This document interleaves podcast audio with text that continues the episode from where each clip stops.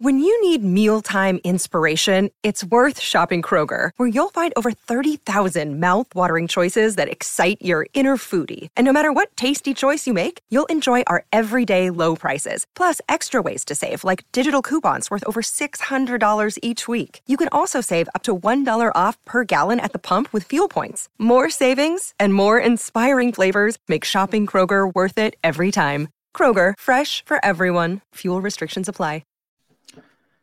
Can you draft a late round tight end team in best ball and win $250,000 or a million dollars or $2 million? Some say no. Some say you need an elite tight end. Some say, crazy people like me, you can draft some undrafted tight ends. But can you draft a late round tight end strategy and win best ball tournaments? We're going to put that to the test today in a draft on Drafters Fantasy.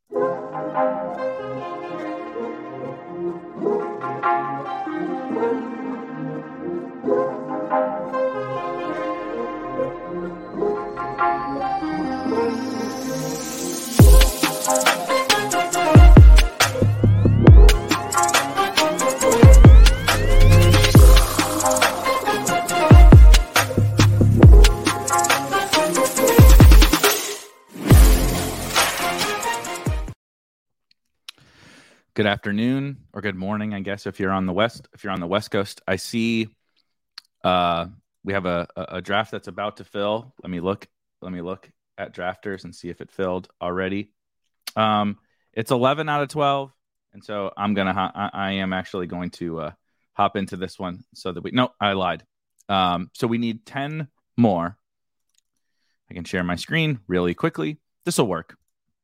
We can find we can find 10 more. You see here, I am registered. We need 10 more people to fill the Drafters Million NFL Best Ball Championship.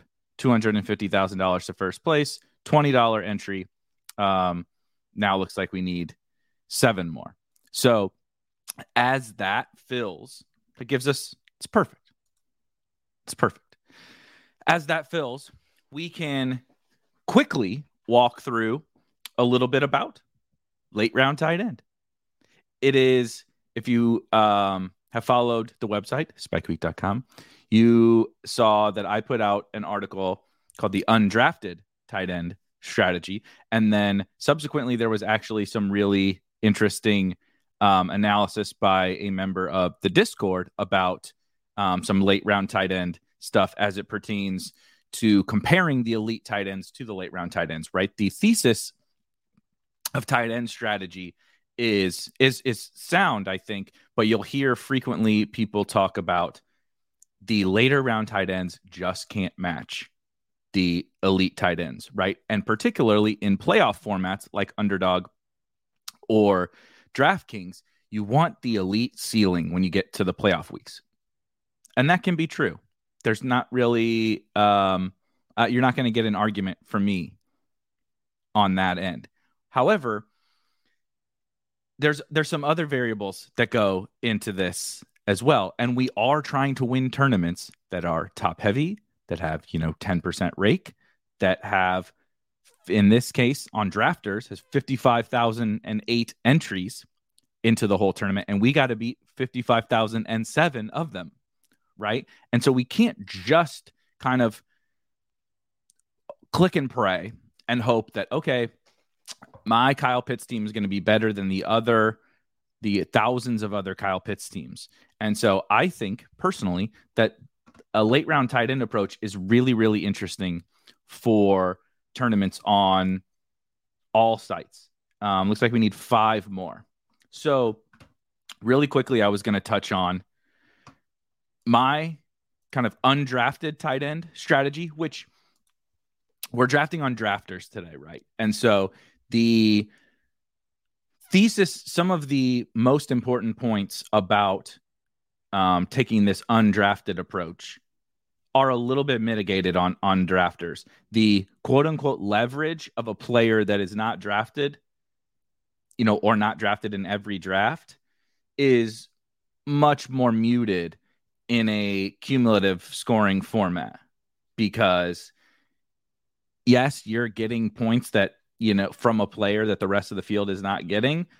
But it's not, you know, the ownership discount doesn't come into play like it does in the playoff format, right? If there's only 10% of people that have drafted Isaiah Likely or whatever, uh, someone like that in underdog, it's just really not possible unless he's, you know, the second coming of of uh, Tony Gonzalez. There's it's just not really possible for him to uh, you know, have some big advance rate to where you reach the playoffs or you reach the finals and he's on a lot of teams. And so naturally, you know, the hit on the Isaiah Likely or Trey McBride or Jonnu Smith or Daniel Bellinger, etc., Tyler Conklin, some of these names that are in this article, the the benefit of hitting on that player is the gains are extremely outsized in a playoff format. Now, there are benefits to getting a tight end in the 19th or 20th round of drafters that ends up being, you know, Dalton Schultz last year. There are huge benefits to that on drafters. It's just a little bit muted because, you know, it's it's the leverage isn't isn't quite there. However, um, I do still think it's relevant on on drafters and i kind of i'm not going to you know this was i wrote a way too too many words here on tight ends but what you'll kind of generally see here is that there's only a few elite tight ends anymore in the NFL, in fantasy football, right? Travis Kelce goes in the first round, give or take. Um, I'm just checking back in. One more for the draft. So let me wrap up before the draft kicks off. We need just one more for the drafters best ball championship. There are only five elite tight ends. And historically speaking, kind of after you you surpass that elite tier, you're kind of generally just paying for a little bit more uh, comfort, right? You're getting the Dalton Schultzes of the world, who obviously Dalton Schultz projects projects better than Jonnu Smith, but Dalton Schultz is just generally not going to be a league winner. You know, um, I'm trying to think of some of the other Zach Ertz this year, uh, Mike Gesicki this year. You know, these guys can be fine, and there is a uh, looks like the draft filled, and there is a safety blanket, if you will, of those guys with a projectable role and some projectable volume. But you pay a premium for guys that are not going to win you the league, and so pushing that, staying in that elite tier, or pushing that to the later rounds where there's a little bit more volatility to players, but really not that much different of an upside case in the the Noah Fants and those type players is like in my opinion, kind of the way to go, barbelling, if you will, the tight end strategy. So then you have this undrafted or late round tight end, which um, I'll get to in just a second. Late round tight end, where you only really have to fade big seasons from five guys. And even then, it has to be such a big season that they distance that they distance themselves. Looks like I got the yeah, I know Paul. Paul also has the Spike Week logo. We have uh, different versions of the Spike Week logo, but uh, I got the four spot, and I'm very excited. So I got 45 seconds here before the draft starts, and I want to. Um, I'll pull it up after after we kind of dive into the draft a little bit because there's a member of the Discord that had like seriously some really fascinating data on combinations of late round of combinations of, of late round tight end. This is an, a really funny point from CJ. The Kupp is not falling. Me sitting at four, I'm like licking my chops. You know, I get either Kupp or Jefferson.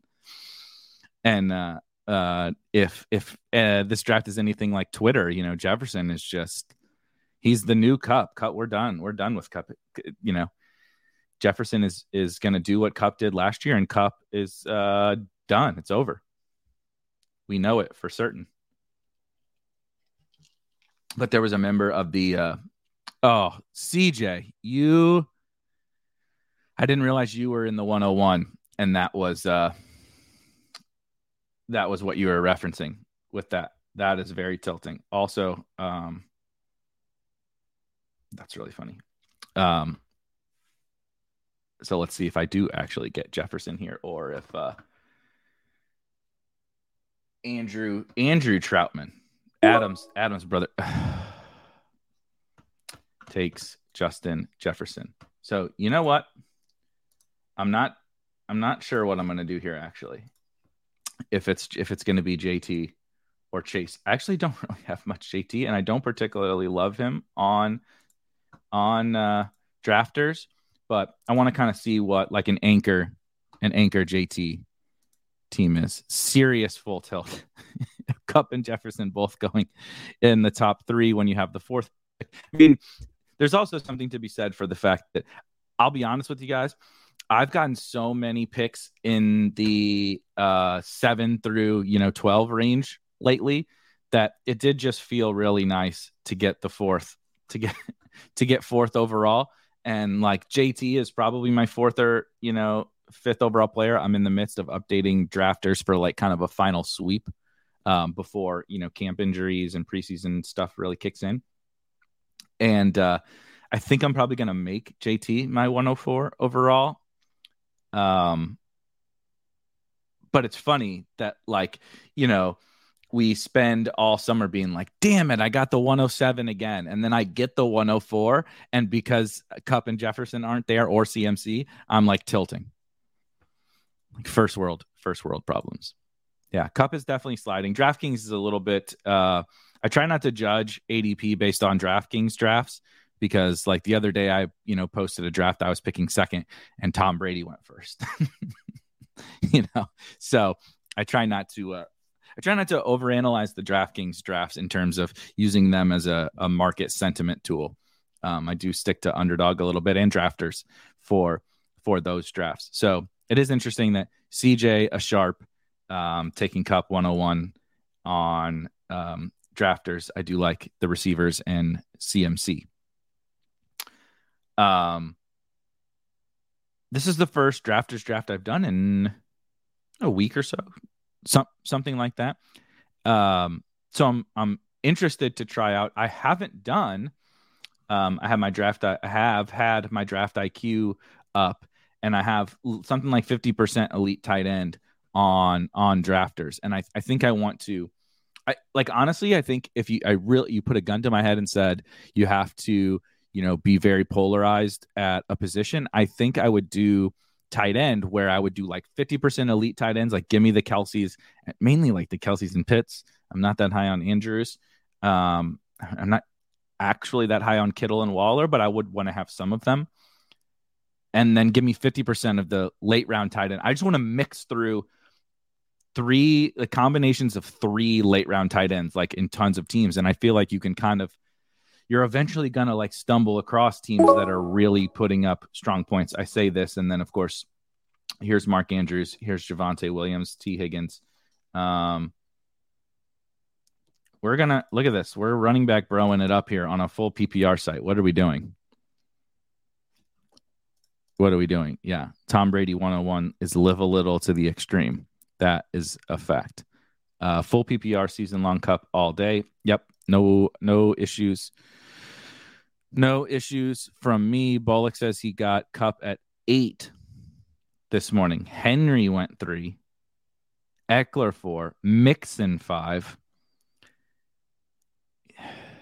Jesus Christ. Justin Jefferson six. Chase seven. And Kupp eight in a DraftKings draft, nonetheless. See, I, now I back boxed myself into a corner because I would normally take Kyle Pitts here, but I'm going to take uh, I'm going to take Mike Williams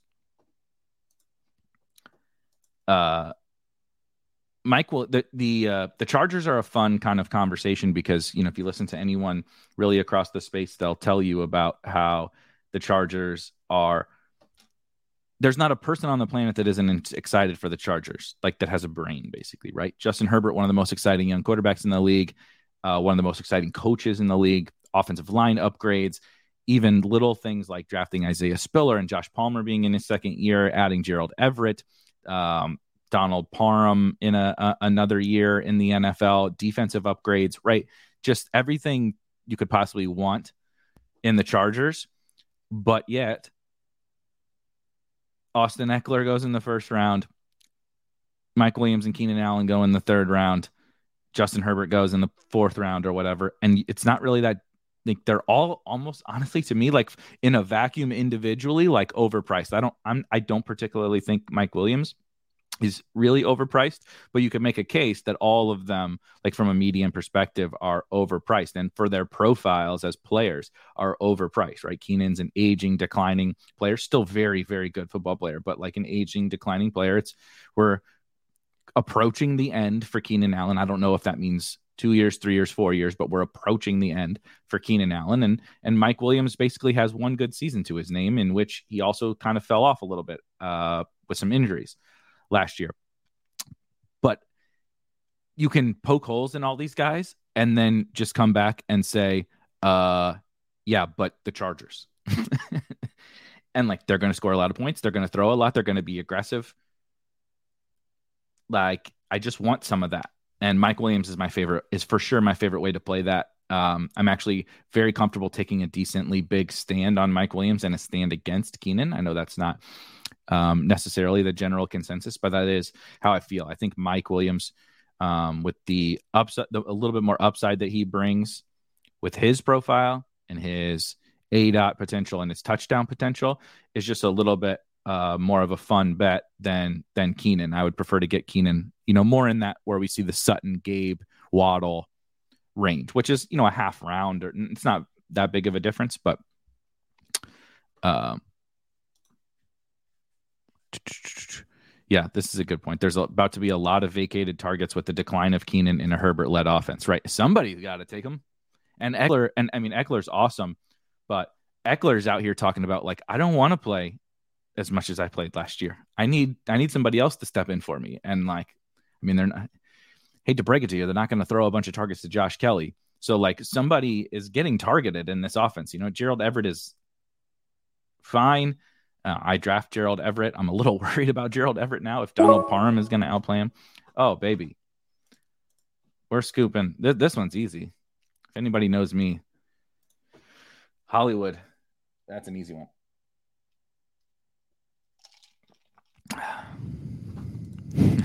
the thing is, Ekeler like didn't even smash.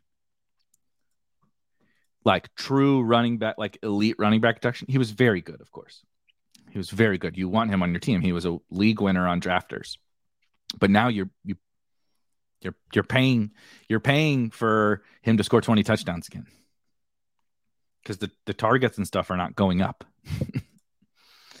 um, but the Chargers, the Chargers are interesting. Once we get through these next few picks, I hit, I get my fifth round pick in here. I want to pull up uh, uh, some stuff from the uh, his name is Mr. Whiskey Rider. Sorry, you know, it's not your real name, so I'm not doxing you or anything, uh, Mr. Whiskey Rider, but has uh, some really, really interesting stuff on uh, on tight end, and it has me interested in, you know, like I said, I wrote about the undrafted tight end thing, and then some of the research that he did on late round tight ends. Um, like combinations of late round tight ends versus combinations of elite tight ends and the way that they scored has me pretty interested on the late round tight end front and more interested on drafters as well than um, I probably was before. See, now I really don't ever take Herbert, but this feels like a pretty interesting Herbert spot here. I don't want any of these running backs. I really just, I really prefer the other quarterbacks, but I have like we might as well let's let's you know what let's let's take a little a little Justin Herbert. I actually don't know if I've drafted Justin Herbert on a single team in all of best ball this year. So since I'm since I'm dipping my toes into the uh JT Javonte start, we might as well then also get ourselves some Justin Herbert exposure. This opens up this. This opens up Parham as a very fun undrafted late round tight end. It opens up Everett if you want to if you want to do um, Everett. Obviously, as Scott says, it opens up Palmer for uh, a backdoor stack. It opens up Isaiah Spiller to include in like a team onslaught stack. But uh, a lot of uh, a lot of fun ways you can play the Chargers. I think. So if you're if you're not in our in the, the, the Spike Week Discord, I highly highly highly recommend it. But um, in the drafters channel, Drafter Strategy under NFL. And it is free, by the way. The Discord is 100% free. Go to spikeweek.com, click the Discord in the header, or check out the description below. 100% free. A bunch of crazy psychopaths around the clock, 24 7, 365, talking, talking best ball. Uh, people smarter than I. However, Whiskey Rider mentioned that uh, if you took the top two tight ends last year, Kelce and Mark Andrews. Put them on one team, right? You have a, a, team that drafted Kelce and Mark Andrews on the same team. So they're getting the tight end one and the tight end two on the same team. And you compared it against three late guys. You can get very close with three late guys to the weekly average of the top two guys on the same team. This isn't just Mark Andrews, or this isn't just the Travis Kelce team, which no one is drafting the top two tight ends on the same team. Almost no one so you had Andrews and Kelce last year. This is half PPR up here. That was a 17.2 points per game average if you had Andrews and Kelce on the exact same team. He went through and combined their scores, right? So, like if one scored 10 points in one week, the other scored eight, you take the 10 points. If you had Ertz, Hunter Henry, and Gronk, you would average, you know, 15.2. So two less points per game you would average if you went that way. He ran it down in PPR, and it's basically the same difference, a, you know, a two ish point per game difference. And ha- he has all the various combinations from within here that you can see. Um, if you go into the Discord, you can see he's run some really awesome analysis around kind of the different combinations that you you could have had last year from a late round tight end perspective. And so it's not just, you know, obviously what you see is Gronk will help prop up a lot of that, or Dalton Schultz will help pop up a lot, prop up a lot of that. But there's you can also look through. He has there's times where there was Gesicki and Pat Freiermuth and Schultz, or um, uh, Hunter Henry. We talked about. Um, there's some other late round items I'm missing, but if you if you you obviously have to hit on those guys. You can't draft a guy who busts. But that's just true in, in any real strategy for it to be successful. You have to you still have to hit on players, you know, that score points.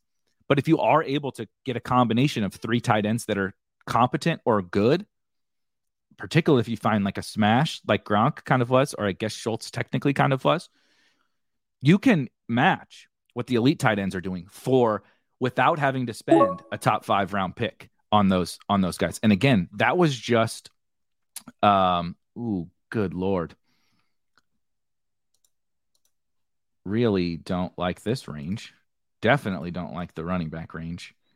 Um, I cannot take it is 69th overall, so I guess I could take Trey Lance in that scenario. We're, we're going to take Devonta Smith. Got to get when you start with two running backs, two running backs, I pretty fucking good running backs, and Justin Herbert, pretty good quarterback. Um, but when you start with that, really got to get some uh,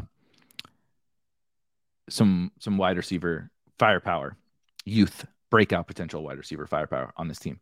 But the tight end thing just has me super fascinated. And that's why I really wanted to do this draft. I was already really, really, really coming around to late round tight end. Obviously, we saw the undrafted tight end thing. I think tight end um, is a really kind of uh, space in best ball that people have just are almost like taking for granted and making big assumptions about. Uh, good Lord, man.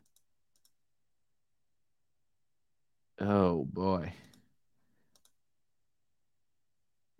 Let me think about this now. I don't have anybody to stack with Burrow or Russ. And I have Herbert, so we're gonna skip we're gonna skip Herbert. I'm gonna put Kirk in the queue. Yeah. We're going to go Christian Kirk, who I, I don't really love that pick. I'll be perfectly honest with you, but this is what happens when you start with two running backs. got to get a little wide receiver juice. We got to get a little wide receiver juice. Um, great question, GA asked, but wouldn't Kelce or Andrews help in the flex? Technically, technically, um, they can technically help in the flex. Yep. The problem is you're drafting a tight end to help you in the flex in the top five rounds when they're gonna when they, they don't outscore the other positions relative to that draft capital that you spent on them. So technically they can help in the flex. they can help post scores, but you're to lose if you're counting on any type, no matter how good these guys, Kyle Pitts, George Kittle, whatever, no matter how good those tight ends are, they're going to be getting outscored by the wide receivers and, and running backs um, that you need to use in the flex, given the draft capital that you spent on them. Um, this is an excellent point from Bullock. Discord is 100% free. You just got to listen to the DGens argue in circles for hundreds and hundreds of messages. Yep. That's that is what happens when uh, you get uh, you know more than a thousand uh, diehard, passionate best ball sickos into a, a, community together, talking year round. Especially now when we're in the well, I guess not even especially now. At least now we are getting camp reports, we are getting preseason games, we're getting new information. When we were doing this in April and May, with literally zero new new information, it was worse but but I've learned. I mean, I'm just bringing to you guys something I didn't discover. This Mister Whiskey Writer in the in the chat ha, did this just amazing analysis, and there's tons of people out there doing this kind of stuff. You know, incredibly smart people that I learn from every single day from within from within the community. Um, so it's it's uh, you know we started it, but it has been a life changer for me in terms of learning from other smart people, bouncing ideas off of other smart people, just hearing what's kind of percolating in other people's minds. And I would never, I would, ne- I mean, I mentioned like with the late round tight end thing, I was really starting to get into this strategy because like when you just start doing enough drafts, you start seeing like, God damn it, can I take Travis Kelce again or Kyle Pitts again or whatever.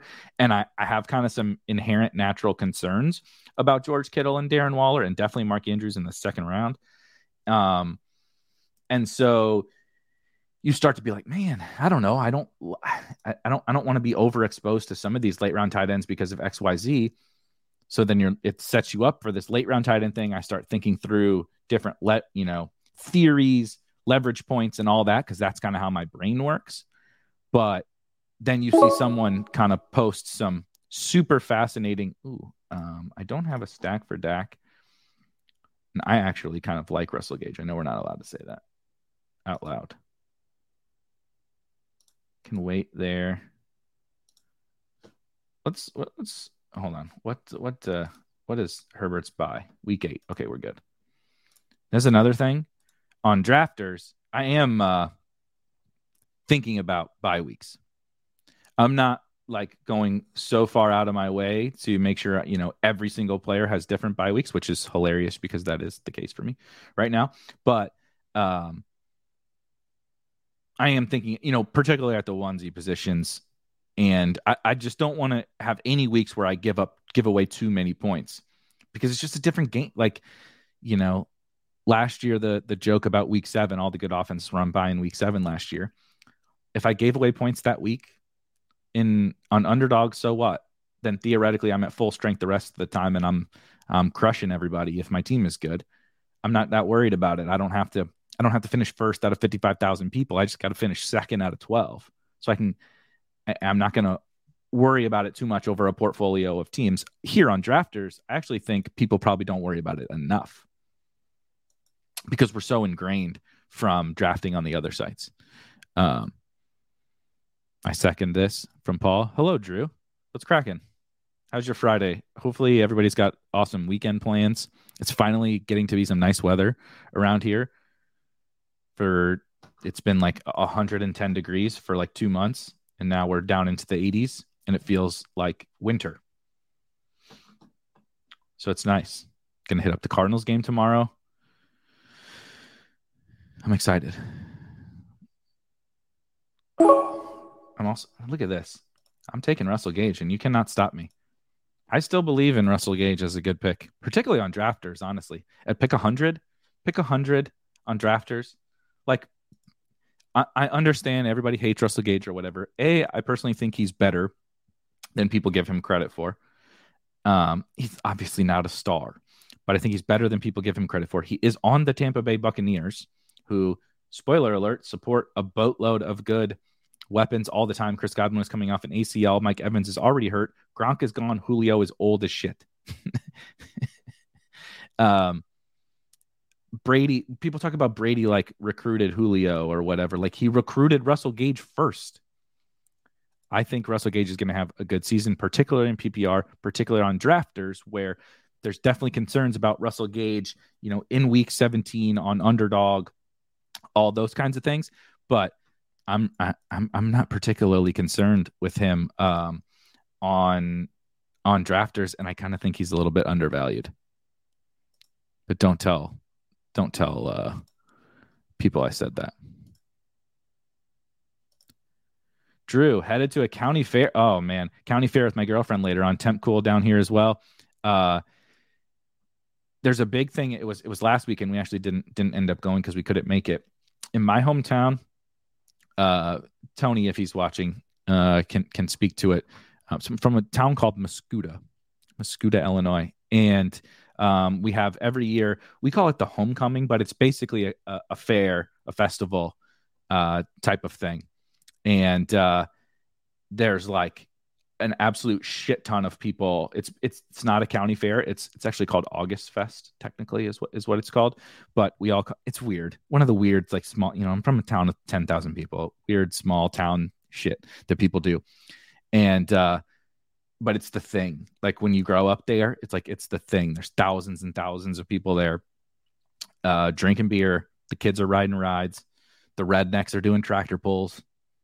You know, there's music um, people are getting hammered, having a good time out in the sun, paying for draft beer. Gorgeous weekend for Phish at Al, Alpine Valley. So uh, it's so funny now. I'm such an F1 uh, junkie. Every time I see Alpine, I, I say Alpine because that's the F1 team. About tells you about what my life is. Best ball and Formula One. Sad. Paul says Tampa Bay is going to be frustrating. Yet this, this 100%. Tampa Bay is going to be frustrating in managed leagues because they'll game plan targets for different wide receivers each week. And even if they're not game planning for it, Brady is just going to do the right thing, right? Like, why do you think the backs catch so many passes? Because Brady well, doesn't want to throw incompletions. He checks the ball down. He makes the right reads. He does the smart things all the time. And so, you know, even if they scheme something for Evans, Godwin, Julio, or whatever, and it's not there, Brady's going to make the smart play. And and so you we don't have um ooh. Oh speaking. Oh god this easy game. Rachaad white one of my favorite uh running backs to target. Maybe the single most fun contingent value outside of outside of tony pollard and maybe aj dillon. Does anybody have more fun contingent value than Rachaad white a workhorse role, catching a ton of passes for Tom Brady in a nice high upside rookie profile. Pretty fun, R- Rachaad White. I'm, uh, my bags are packed with old Rachaad White. We're betting against Lenny again. It's going to fail again, but uh, we'll just take our Sklansky bucks to the bank in January and see if they'll take them. They won't. I tried last year with Darrynton bank was like, "What the fuck are you talking? Who is Darrynton Evans? Is that the Madden streamer? Because he doesn't play football. Not sure if you're aware. He doesn't play football. Um, I actually kind of like Mecole. Is that sick? It is. It is pretty sick. But um, what do I? Let's see here. I just I don't have a chief. So we're gonna take Mecole Hardman. Mecole is also kind of like sneakily. Uh, I'm also going to regret this having a, a, stream where we talk about Russell Gage, um, talk about fading Lenny again, and talk about Mecole Hardman. Like, great thing to tie your brand to. But everyone is like very excited about the Chiefs. We all are. I understand Mecole is the uh, worst of the Chiefs picks, but like now without Tyreek, he's the one holdover guy. I think he probably starts the year as like, you know, not an every down player, but a majority of snaps player. He is still explosive. I kind of think he's a little bit undervalued. Again, maybe more so in drafters, right? My brain is very much in drafters mode right now with these types of players where you of course want to have the guys who get better throughout the year, have crazy high upside and all that. And I'm not sure that Mecole or Gage necessarily do. But like they're also still going to provide big weeks and spike weeks, no pun intended. And like just getting attachment to that offense, Mecole's the one way to play it from a pass catcher perspective, where the market is sure it's Kelce Juju, then some combination of Sky and MVS, and we've left Mecole out, you know, out for dead. And he also has contingent value. You know, I've also also just recently wrote about this that like contingent value is probably everything, right? Rachaad White has unbelievable contingent value. If Leonard Fournette gets hurt, you're gonna probably need Rash- the guy you need. If Leonard Fournette gets hurt, is Rachaad White. You're going to need him. What if Juju goes down? What if Sky, MVS, Kelce goes down? Mecole has the contingent value, and I think he's probably going to provide you with some spike weeks regardless. So those are the kind of players I am targeting. So I don't really have that uh, uh, very much Mecole, honestly, but I think that um, I think that they're yeah he, he's never going to be like a superstar wide receiver. I totally agree. He's still he's still Mecole Hardman, but that doesn't mean he can't catch a screen. He's still you know a freaking track star at least. He's at least that attached to Patrick Mahomes and he's got a few more years under his belt. You know, growth is not linear. That's one thing I always talk about. I don't think Mecole Hardman's going to be good, but it's it's a pushback on always people will say like when a guy's Gabriel Davis, awesome example. Mecole Hardman is not Gabriel Davis, but people push back on Gabe because he hasn't had a, a true NFL breakout season like monster fantasy production. But like growth is not linear and players don't like people you know, in in very uh, you know disingenuous terms, we'll use Davante Adams as examples in these scenarios, but he is an example of non-linear growth. Not only did Davante Adams suck when he was, you know, in his first two or three years in the league, he talks about like not even being sure if he wanted to continue playing football because he hated it so much. Now he's the best fucking wide receiver in the NFL. Grow- Sometimes it just every we're all human. This is a human thing. It's not Madden, you know. Players don't players don't just like uh Ooh, Dameon Pierce or Michael Carter. We are going to roll with a little bit of Michael Carter, the pass catching um, on a maybe probably a little bit more exciting offense. I think uh, we're going to roll that way. I was kind of hoping I could kick off a late round tight end team with Alberto, but he's the, the steam has come a little bit up on Alberto. But just to wrap, put a bow on that that point before we start to get into the nitty gritty of the late round tight end stuff is like I said, growth is not linear. This isn't Madden. You don't you don't like come into the league as the rookie as an 80 overall, and then the next year you're 85 because you you know you all every every player just goes up a little bit each year, right? Or you assign your you know he i'm going to boost his awareness by five points i'm going to do this training i'm going to do that. That's not it's not this is real life. These are real humans and real football players and sometimes it, it is just a switch flips or you figure something out or you reach a physical you know maybe you need to get bigger and stronger or you know you need to learn things. Players players grow differently mentally and physically. And so um i try not to write off players maybe the way some other people would um and that that can be that that that can burn you just as well right? That can absolutely burn you very easily. Uh yeah wait, I'm not I'm not living in a Madden sim. Yeah, sometimes I think people think we are we're playing football in a uh, a Madden sim. Um, yeah, Mattison probably has top five upside. I I I definitely forgot him. I also have some tiny concerns about him um, with the new kind of coaching staff and stuff. Daniel Jones, Tyler Allgeier, Hunter. Okay, we're definitely starting to get into uh, Here's a guy I was looking for, George Pickens. I'm gonna keep pushing this tight end thing a little bit. Let's have a little bit of fun with the late round. Tight. If we're gonna if we're gonna advertise we're doing a late round tight end stream, we're not doing like fucking Pat Freiermuth and Hunter Henry. We're gonna have some real fun. And when this, God damn it, what is McKenzie's ADP? That that was like the last receiver I really wanted to get was Isaiah McKenzie. I'm a stan. I'm a believer. I know some people are not believers, but I really wanted Isaiah McKenzie. Um, so right now, for the old audio listeners, we started. Um, we'll go up to the board. Started out of the 104 with JT, and then came back and hit Javonte Williams. So we're sitting pretty good at running back. sitting especially good at running back once we see the other couple guys we've added. Mike Williams, Marquise Brown, stack Mike Williams with Justin Herbert, Devonta Smith, Christian Kirk, Dak Prescott, Russell Gage, Rachaad White, Mecole Hardman, Michael Carter, George Pickens. Pretty fun. Kind of a mix, you know. And that's the thing with the Hardmans and the the even the Kirks and the Gages and, and those guys. When you mix around with Devonta Smith, George Pickens, right? Probably some more upside shots that I'm going to take later at wide receiver. It uh, you can mix in those guys. Uh, let me see. Drew asked, "Is there a running back you ideally target to start a zero RB build?" No, not to start a zero RB build. There are definitely types of running backs I prefer in zero running back builds. Um, and it's actually probably maybe the opposite of what some other people might might say. You know, people will talk about, oh, I, I need I need some early season production and stuff. I you want to mix you want to mix archetypes, right? So um let me think about this. The the Melvin Gordons and Devin Singletaries and such of the world, maybe Nyheim Hines of the world, that are going to get you some points early in the year. So you're not literally taking zeros at running back. Um, you know, definitely on drafters, you don't want to be taking zeros at running back. You'll, it's over. Your season's over if you start doing that.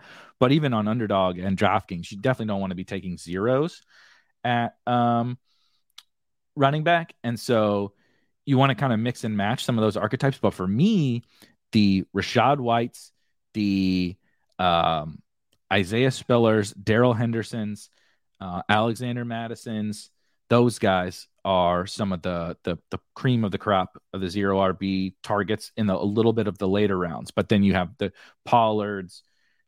Dillon um, is a little expensive, but I do still like AJ Dillon. I'm um, last Friday, a week ago, we had Jacob Sanderson on who talked um, kind of about upside situations, and he put it really well in that he starts with identifying the players, and then then looks at the cost. And I think people do the opposite thing.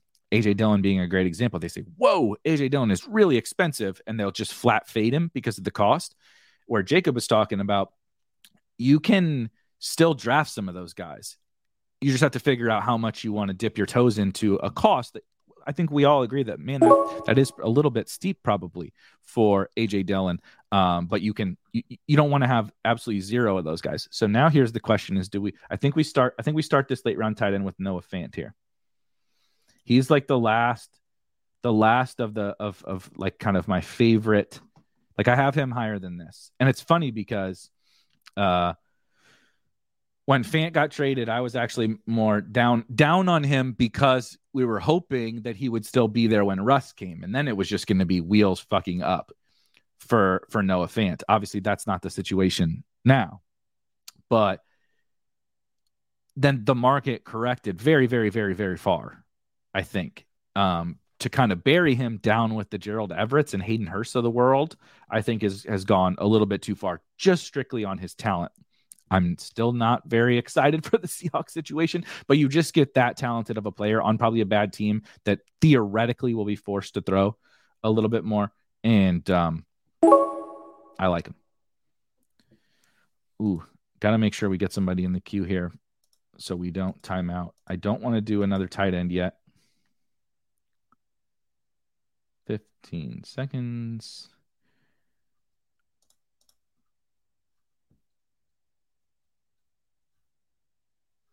I'll I'll do Tyrion Davis Price. Don't love him as much on drafters. Um, but that's okay. He'll round out my running backs. I wanted to get to five. I wanted to get to five. Um, with JT and Javonte, Michael Carter can fill in a little bit. Rachaad White obviously is the the monster upside play. TDP, I, I go back and forth, you know. Right now, he's probably sitting behind Trey Sermon, which is a little bit uh, less than ideal. I think TDP could be a very big goose egg for most of the year, but as the running back five, when you have JT and Javonte ahead of him, I think I think I'm okay taking that shot. But um, I am a little worried about the bags of TDP that I'm holding right now. But when you're when you're just in that range, I, I, didn't really want any of these these wide receivers. We're kind of in a bucket of tight ends that I didn't particularly want. When uh, I'm going to dip my toes into some more fun late round tight end names. This is funny. An actual question from Gabe Davis as opposed to a don't draft me, bro. What percentage what ownership percentage is too much for Jameson? I can't stop myself. Uh on drafters, I'm not really drafting Jameson Williams. Um, the the the situation is just terrible for him in cumulative scoring. I think the situation is fairly terrible for him, uh, generally speaking, for the amount of games he probably plays this year. But I think that the upside that he does provide, maybe late in the year, is worth taking uh, some shots at on underdog and on DraftKings, especially where you get 20 rounds where you're not going to be punished quite as much. You know, if you take 10 or 11 wide receivers, and Jameson Williams is one of them, you know, and he doesn't do anything for eight to 10 weeks, you can be, you can be totally fine uh, with a 15th round pick or whatever he is that isn't doing anything. Most of them aren't going to do anything anyway. An underdog with only 18 rounds, it's a little bit more difficult and I am generally concerned for you know, is this like almost a total red shirt year? I don't know. I don't know. I don't have a good, I don't think anybody has a good feel. I don't think the Lions have a good feel for exactly what Jameson's season's going to look like. His talent obviously just far outweighs where he goes in drafts. On drafters with cumulative scoring, he's not a guy I'm taking. On the other sides, I want to take some shots at. I want to be price sensitive. Um, and I don't know what, I don't know like what uh, exposure percentage I'm, I'm targeting specifically. CJ says, I love starting the three tight ends builds with Hurst. Funny you say that. I just drafted a team this morning in Best Mania 3 with Hayden Hurst, Tyler Conklin, and Isaiah Likely as a three quarterback or three, uh, excuse me, a three tight end team. So I, I support that because Hurst is a guy that's like never going to like blow away the field, right? At tight end, obviously, but he's attached to the Bengals. You just get a little bit of inherent value from being attached to the Bengals and he's going to score some points. CJ Uzomah did it last year. So uh, that's nice to kind of get a little bit of a, a baked in floor in your three tight end builds, and then you can shoot some flyers off after, right? With some of the guys that we'll probably get into here on this draft. All right. It's definitely wide receiver time. I'm to just keep progressing with my David Bell bags, I think. Pick 189.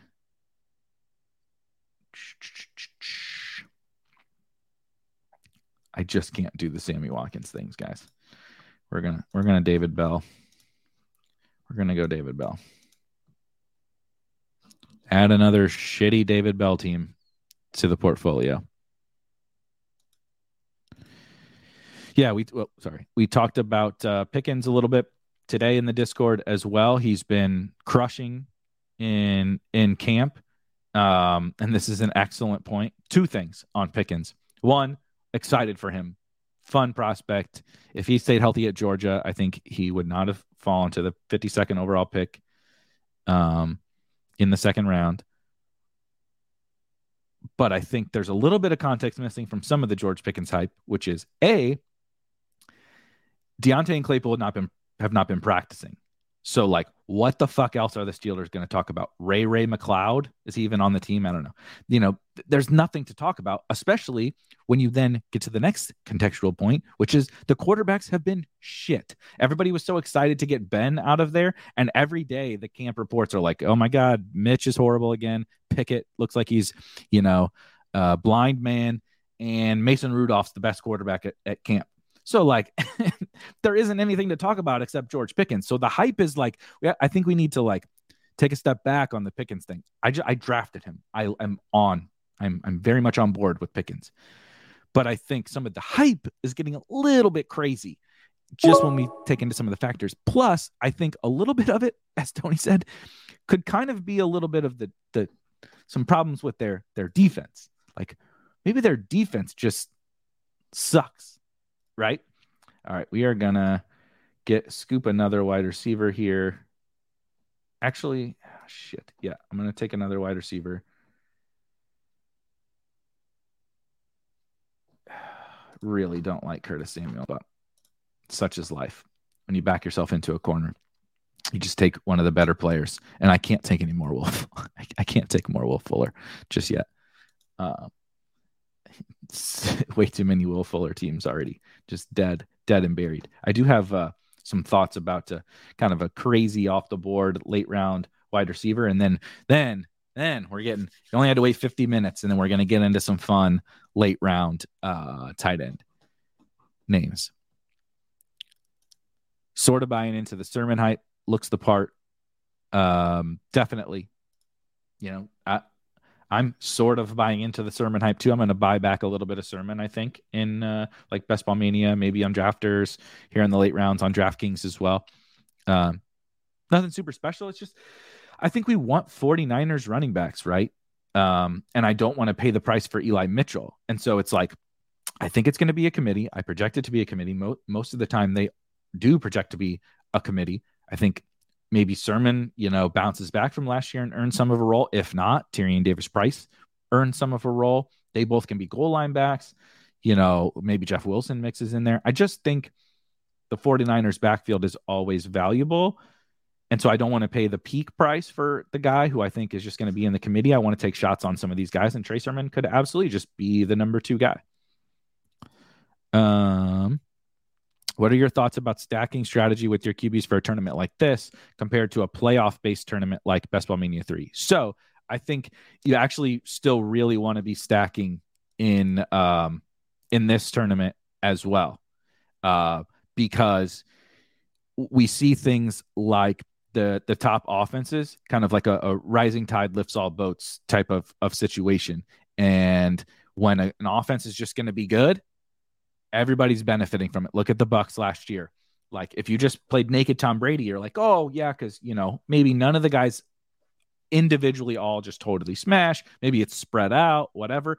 But like if you stack them up with one, two, or even three guys, you get Godwin, Evans, Gronk, Lenny, whatever that are you know you're kind of bouncing around, getting all these good weeks constantly, and the the spike weeks again, no pun intended, that we get when we stack are correlated.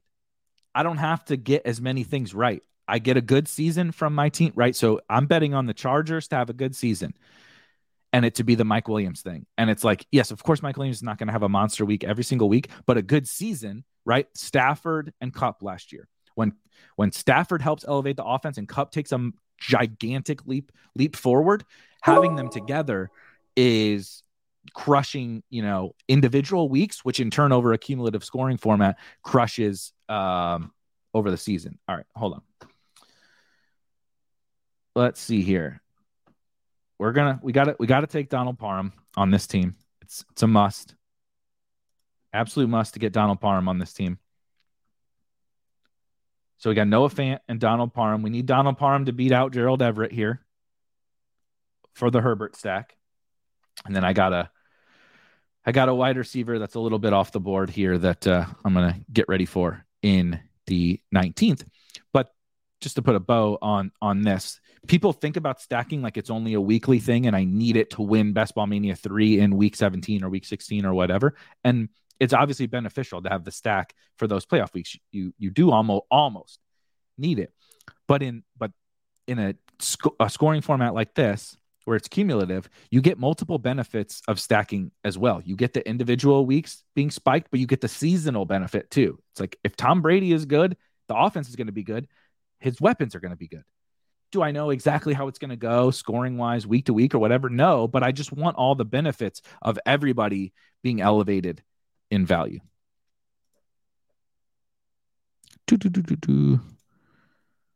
One day slash game a year, I show up with my A game. The rest is just average. Don't draft me messages from Gabe. Shout out, Gabe.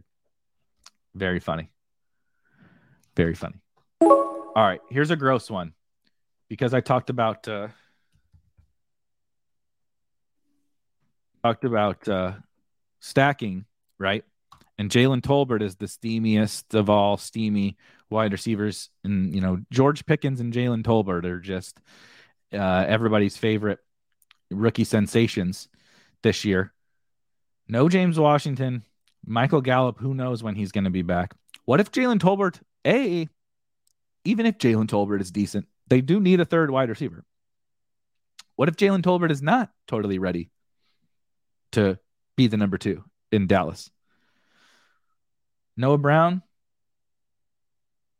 also not that great, but been playing. He's been a rotational piece, a small, very, very, very, very, very, very, very small rotational piece in Dallas. But he played a little bit before. He's a holdover. In 20 rounds, I'm not particularly taking Noah Brown in Best Ball Mania or anything like that, but um, I think he's worth a tiny little shot. I'm just looking up right here, uh, here right now. Noah Brown's uh, 26, 26 years old, former seventh round pick. I didn't know uh, how old he was, to be totally honest with you. He actually he actually left school early. went to went to Ohio State and you know didn't do anything and uh, uh, left left school left school early. But he did uh, did have four touchdowns against uh, OU in 2016. School record, by the way, tied. Noah Brown. There's a when you go to your next uh, bar trivia. Who who has the most receiving touchdowns in a game for Ohio State? Tom, Spike Week told you it's Noah Brown with four against Oklahoma in 2016. I really didn't know that. Now, I don't I don't mind uh let's load up the queue a little bit with some of these. Here's some names that I'm that I'm targeting in late round tight end teams. Stack stack partners. So like you saw with Donald Parham, open to doing that right? So there'll be names I don't put on here that I'm open open to, like eh, Trautman maybe. Um, these guys you see here, I, some people have been on Tommy Tremble. I respect it. Not personally my my cup of tea. My guy. But apparently I'm just gonna this is the new brand play. It's Isaiah Likely. And then my guy who was sort of a brand play in the pre-draft process, Kylen Granson. So my my kind of definitive list, if you will, of the undrafted, super deep sleeping, super deep sleeping, super deep sleeper, late round tight ends: Jonnu, Greg Dulcich, Tyler Conklin, Daniel Bellinger, Trey McBride, Isaiah Likely, and Kylen Granson. So what I am going to do is go look at my tight ends and kind of look at the bye week thing, not because it's some big deal, but I if I'm going to take a shot on a flyer that's probably not going to be correlated with either of my quarterbacks, I am going to balance it out amongst my. So don't have to worry about that. My two tight ends have a week 11 and a week eight bye. So I don't have to worry about that here. Um, I know some people like Foster Moreau, as Travis, as Travis says here. Uh, I kind of shot down in Discord the other day the Foster Moreau thing because people are like, "Oh, he has great contingent upside if Waller goes down," and if you actually go look back at the data, his contingent upside isn't really that good. It was like good for a $2,500 on DraftKings DFS play, but like he hasn't ever really actually done anything. Um, and so I, I, I am going to take Isaiah Likely because I'm trying to get that exposure up to Isaiah Likely. Um,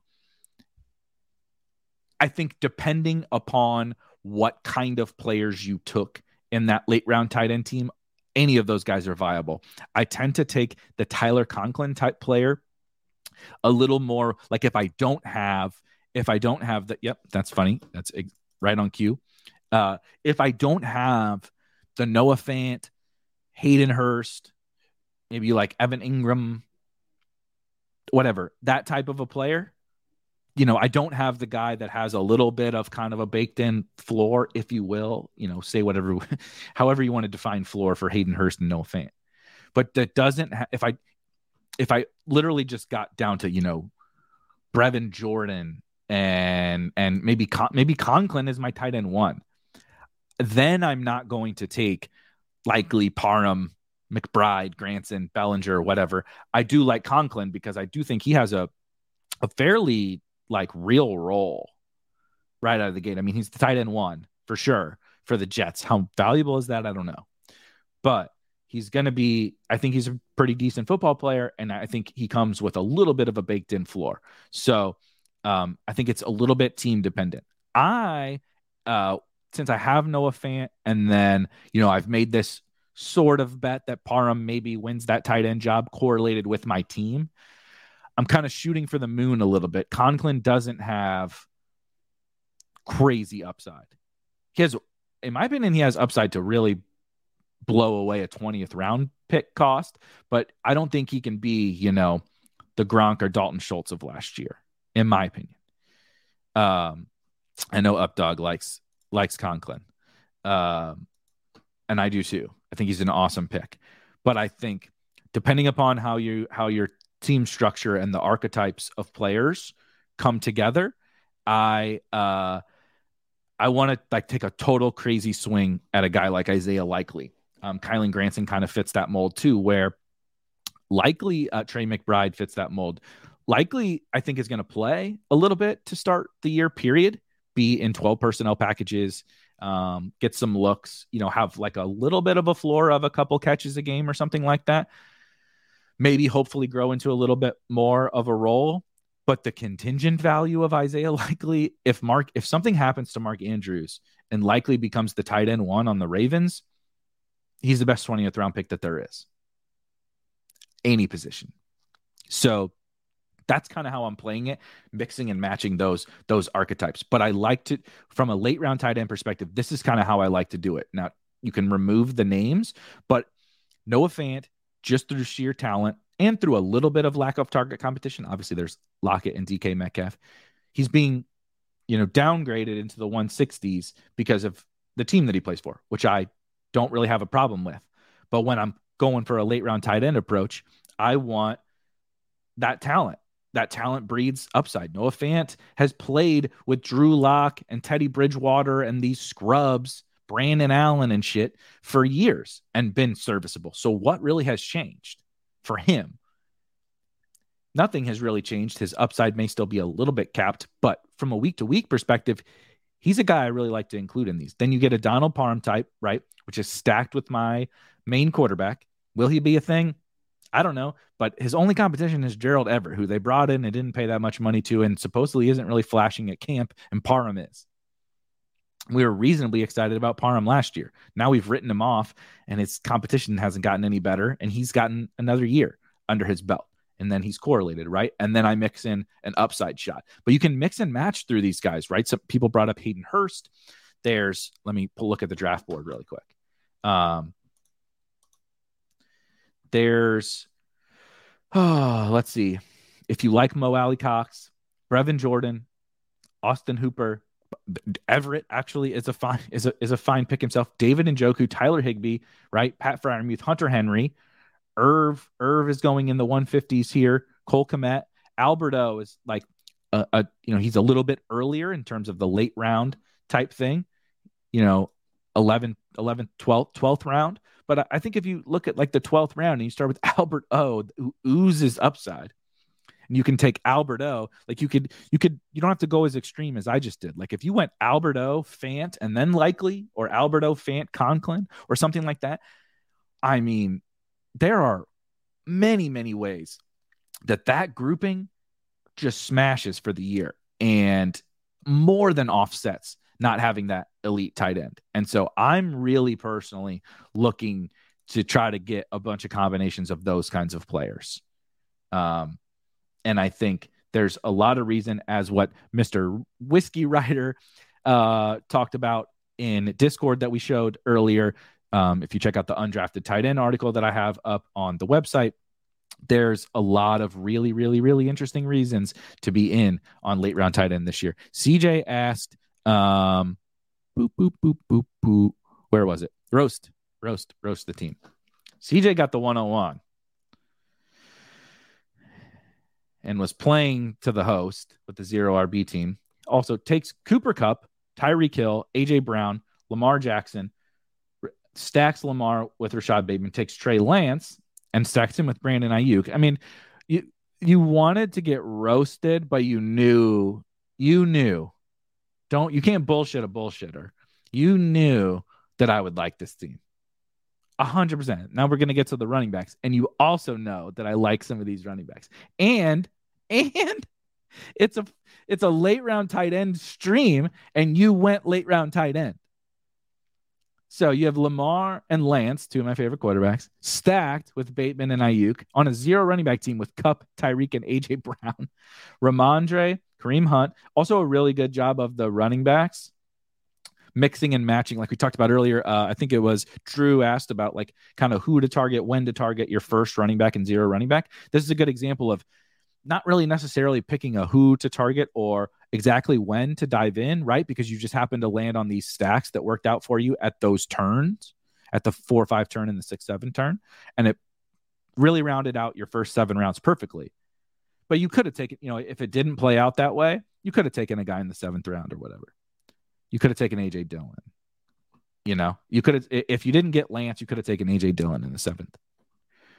But you mixed and matched this, right? James Robinson is probably not a mega upside guy, but assuming health, assuming he's playing early in the year and the Achilles is okay, he comes in a little bit preloaded with a little bit of of scoring early. Same thing with Hunt.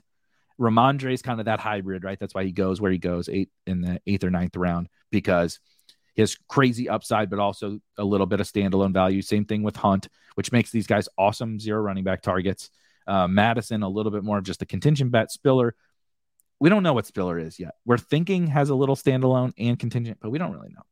Uh, Dameon Pierce, again, kind of a, a hybrid, and then a, a total flyer with Hassan Haskins, and then a, a, late round running back team with a bunch of rookie wide receivers thrown onto it. It's a really fucking good team. You wanted me to roast it. Don't don't do that shit. You know, roast. You know that I would love this team. This looks like teams that I built. Okay, here's what we'll say. Here's what I'll say about roasting. Have you have you considered drafting a tight end that you know can score more than 11.3 fantasy points in a game? I mean, if we're gonna go late round tight end, let's at least get a little fucking juice. I could beat these dudes in a race. Evan Engram can't catch the ball. Evan Engram has been Evan Engram has been spotted at practice every single day and clipped and put on Twitter him dropping like a four yard slant from Lawrence. That's the only. Has anyone seen Evan Engram catch a pass in camp? If he has, they don't post it on Twitter. They only post the drops. It's literally all drops. Evan Engram drop. Evan Engram drop. So, you know, Austin Hooper and Hayden Hurst are not saving you from from, from passing on the elite tight ends. So at least you got Evan Engram. You can talk about Sklansky taking Sklansky bucks to the bank earlier. Your Evan Engram Sklansky bucks are uh, are maybe what will save you. But no, it's a really good team. It's a really good team. Uh, super quickly, I I probably never even recap my team for the audio listeners. I started out of the one of the 104 with Jonathan Taylor and Javonte Williams with a little superhero running back, superhero running back start Came back with Mike Williams and Hollywood Brown, two of my favorite third and fourth round wide receivers. Stacked Mike Williams with Justin Herbert, something I don't do very often, and was kind of fun to try out. Uh, being a little weak at wide receiver, we we went to DeVonta Smith, second year breakout wide receiver, Christian Kirk, kind of a uh, please God, you know, on the Jags with no target competition. Help help juice my wide receiver room since I was a little lacking at wide receiver. Came back and hit uh, quarterback again with Dak Prescott, Russell Gage, Rachaad White, Mecole Hardman, Michael Carter, George Pickens. Then we got into the late round tight end section of the draft with Noah Fant. Came back with Tyrion Davis Price to close out, running back on just kind of a upside shot, maybe hopefully, hopefully a committee member in San Francisco. And then David Bell, Curtis Samuel, Donald Parham to go as my second tight end with Justin Herbert. Noah Brown, the guy that nobody uh, knew is tied for the all-time single game touchdown record at Ohio State. And Isaiah Likely, my new my, my, my new guy, my favorite, my favorite late round flyer, late round tight end flyer, Isaiah Likely. Uh, Lawrence doesn't throw a catchable ball, and uh, uh, Dan, Dan, what happened to Dan Arnold? He, he married Roseanne, and we never heard from him again. That is that is very very true. Um, that's why they signed Evan Engram because uh, Dan Arnold married Roseanne. Um, that is going to do it for me today. Thank you for joining for the lunchtime the lunchtime show. We pulled up the show a little bit early for this. Like I said, it's beautiful outside. We're going to go try to enjoy our weekend a little bit. I will be around, of course, for the afternoon. If you have any questions, comments, feedback, whatever, drop them in the comments or head over to the Discord that you saw earlier, 100% free. Sign up for drafters.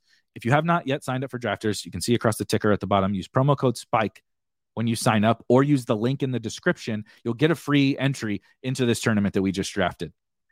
It, uh, uh, just deposit, literally just deposit ten dollars, and you will get a free entry. I am actually going to share really super super quickly, quickly. It is twelve. You see here entries. It's got to get to fifty five thousand entries by opening day, and there, we're only at twelve thousand. So we are set for some pretty intense overlay here on on drafters. So I'm gonna be I'm gonna be hopping in plenty of those drafts here down the stretch. If you're just getting into best ball, you're looking for where to kind of deploy your bankroll here over the final month, I really do recommend it. It's um, probably the most plus EV place for you to draft. Uh, as Paul says, everybody go touch some grass. Drew says, have a great day and weekend. And Jake says, cheers. Cheers to you guys. Have a wonderful weekend. Be back on Monday to draft another stream. Bring Bringing on a special guest. You guys will hear more about that later. Uh, yeah, enjoy your weekend. Peace